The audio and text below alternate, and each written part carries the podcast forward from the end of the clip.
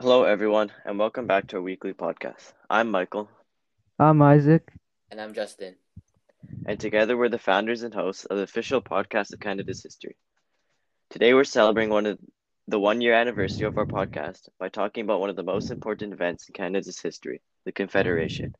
For the recording of this special episode, we decided to go back to where we started, Vancouver, British Columbia. We'd quickly like to thank the Nelson Socialist 9 textbook for most of our research information. Hey Isaac, what's Confederation? Canadian Confederation happened a while ago. To be specific, it happened on July 1st of 1867. There were many preparations that led up to the Confederation. In this context, Confederation meant the Union of Colonies to form the country of Canada. Of heart, the reason Confederation happened was the finding of Canadian identity and nationalism. At this time, people were starting to see themselves as Canadians, and not just people under the British. This was most prominently shown when the Canadians rose up to defend their land in the Seven Years' War and the War of 1812. There were six major reasons Confederation happened. The first reason was the colonies were seen as a burden to the British. A solution to this was to make a self governing union that was still under Great Britain. The second reason was the American Civil War. The people in the colonies were scared of potential American invasion. People thought union made the most sense as it would provide a better defense. The third reason was a overdependence on the United States for trade in goods. At the time, the Treaty of Reciprocity was in effect. The treaty allowed for duty-free trade between the colonies and the U.S. Also, there was a fear of annexation by the Americans. Annexation is when a country legally incorporates another country into their own. The fourth reason was a lack of connection between the colonies. If a union was formed, railways could be built to connect different colonies together. The railways allowed for trade and transportation. In the Nelson Socialist 9 textbook, there is a quote from George Brown. He says, But far in advance of all other advantages would be this that union of all the provinces would break down all trade barriers between us and throw open at once to all a combined market of four millions of people. George Brown was one of the fathers of Confederation. The fifth reason was rep by pop. Rep by pop meant representation by population. The members of the Legislative Assembly were based on the number of votes, so a larger population meant more power.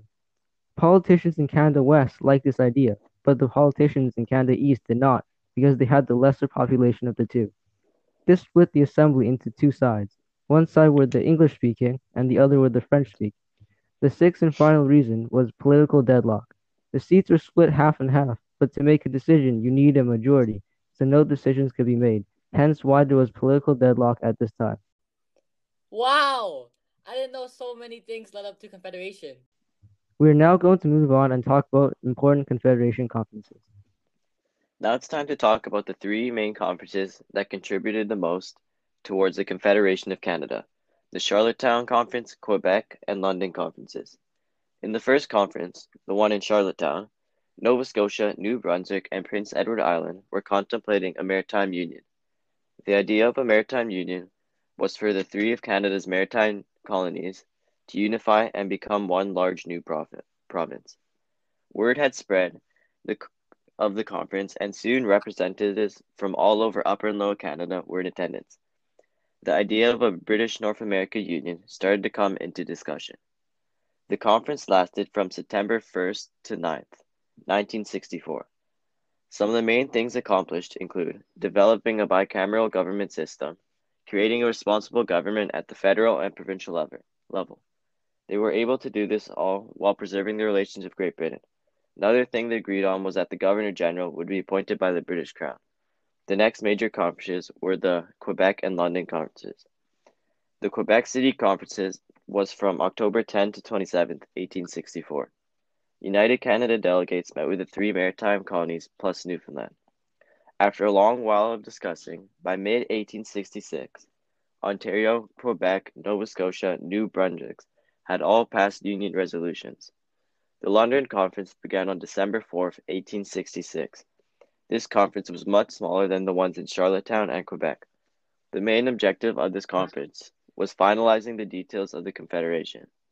Now, Justin will be discussing some of the important documents acts made during these conferences. Hey guys, this is Justin, and now I'll be talking about some of the documents and acts that were made, which are very important to Canada's Confederation. One example is the British North America Act. This was completed officially on February 11, 1867. where the bill passed through the House of Lords, House of Commons, and was given to the Royal Assent on March 29, 1867. This officially made Canada a United Nation on July 1st, 1867. So that's why Canada Day is on July the 1st. Yeah, man. Another important act was the was at Quebec City on October 27th, 1864, the Quebec Conference. This is where United Canada delegates met with representatives from the three maritime colonies and Newfoundland. In the near end of 1866, Ontario, Quebec, New Brunswick, Nova Scotia all passed union resolutions. This is also part of the London Conference, which started on December 4th, 1866, which produced the text of the British North America Act and the names of Canada, Ontario, Quebec, and the designation of the Domin- Dominion of Britain. When Confederation first occurred, not all provinces joined at the same time. The first provinces to join were Nova Scotia, the province of Canada, and New Brunswick. Prince Edward Island was originally part of the plan for Confederation, but after the Quebec Conference, they decided not to join. As for the other provinces, they did not join because most of them were not actually provinces yet. The next to join were Manitoba and the Northwest Territories, 1870. British Columbia joined in 1871. Br- Prince Edward Island ended up joining six years after Confederation, 1873. Yukon joined in 1898. Alberta and Saskatchewan both joined in 1905. Newfoundland in 1948, and finally, the last to join, Nunavut in 1999. This podcast is sponsored by Honey. Hey Isaac, have you heard of Honey? No, what's that? Honey is an amazing browser extension that lets you find the best prices for the items you're looking for. With just a click of a button, Honey will find many discount codes. I was even to, I was even able to find this very cool looking useful hat for 50% off. I wish you guys could see, see this hat, bro. It's like super good. But too bad this is a podcast. Honey works on 30,000 plus sites with seven, 17 million members. So please try out Honey. It's like free money. Yeah, I just bought a brand new $80 basketball, but after Honey, it was only $35. Thank you, Honey, for sponsoring this episode of our podcast.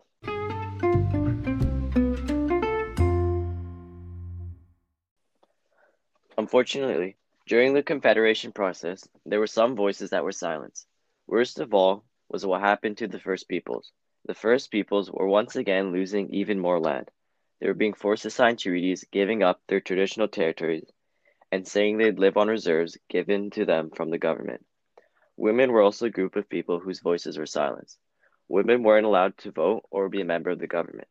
This means they didn't have a say in any of the conferences or any decisions in general. Many of these topics from the past can relate to today's world and future. One example was how the First Nations were treated. There were many conflicts with the First Nations people because of the migrant workers renting the lands. But even though James Douglas signed the treaty to protect their land, once he wasn't governor, the new governor quickly ceased this treaty. This connects to the present and future years because of racism towards the nationalities such as the First Nations. During this podcast, we've talked about many things about Canada's Confederation, mainly the causes of Confederation, Canada's identity, important Confederation conferences, documents and acts, provinces that joined and didn't join, the voices silenced during Confederation, and how this topic connects to our past, present, and future. To conclude this podcast, we'd like to thank all of you for listening to this episode of our podcast. Regarding today's topic, make sure to follow us on more for more content like this every Tuesday at 6 p.m. Pacific Standard Time. Our next topic will be the role of Canada during the First World War. Thank you for listening and have an amazing evening.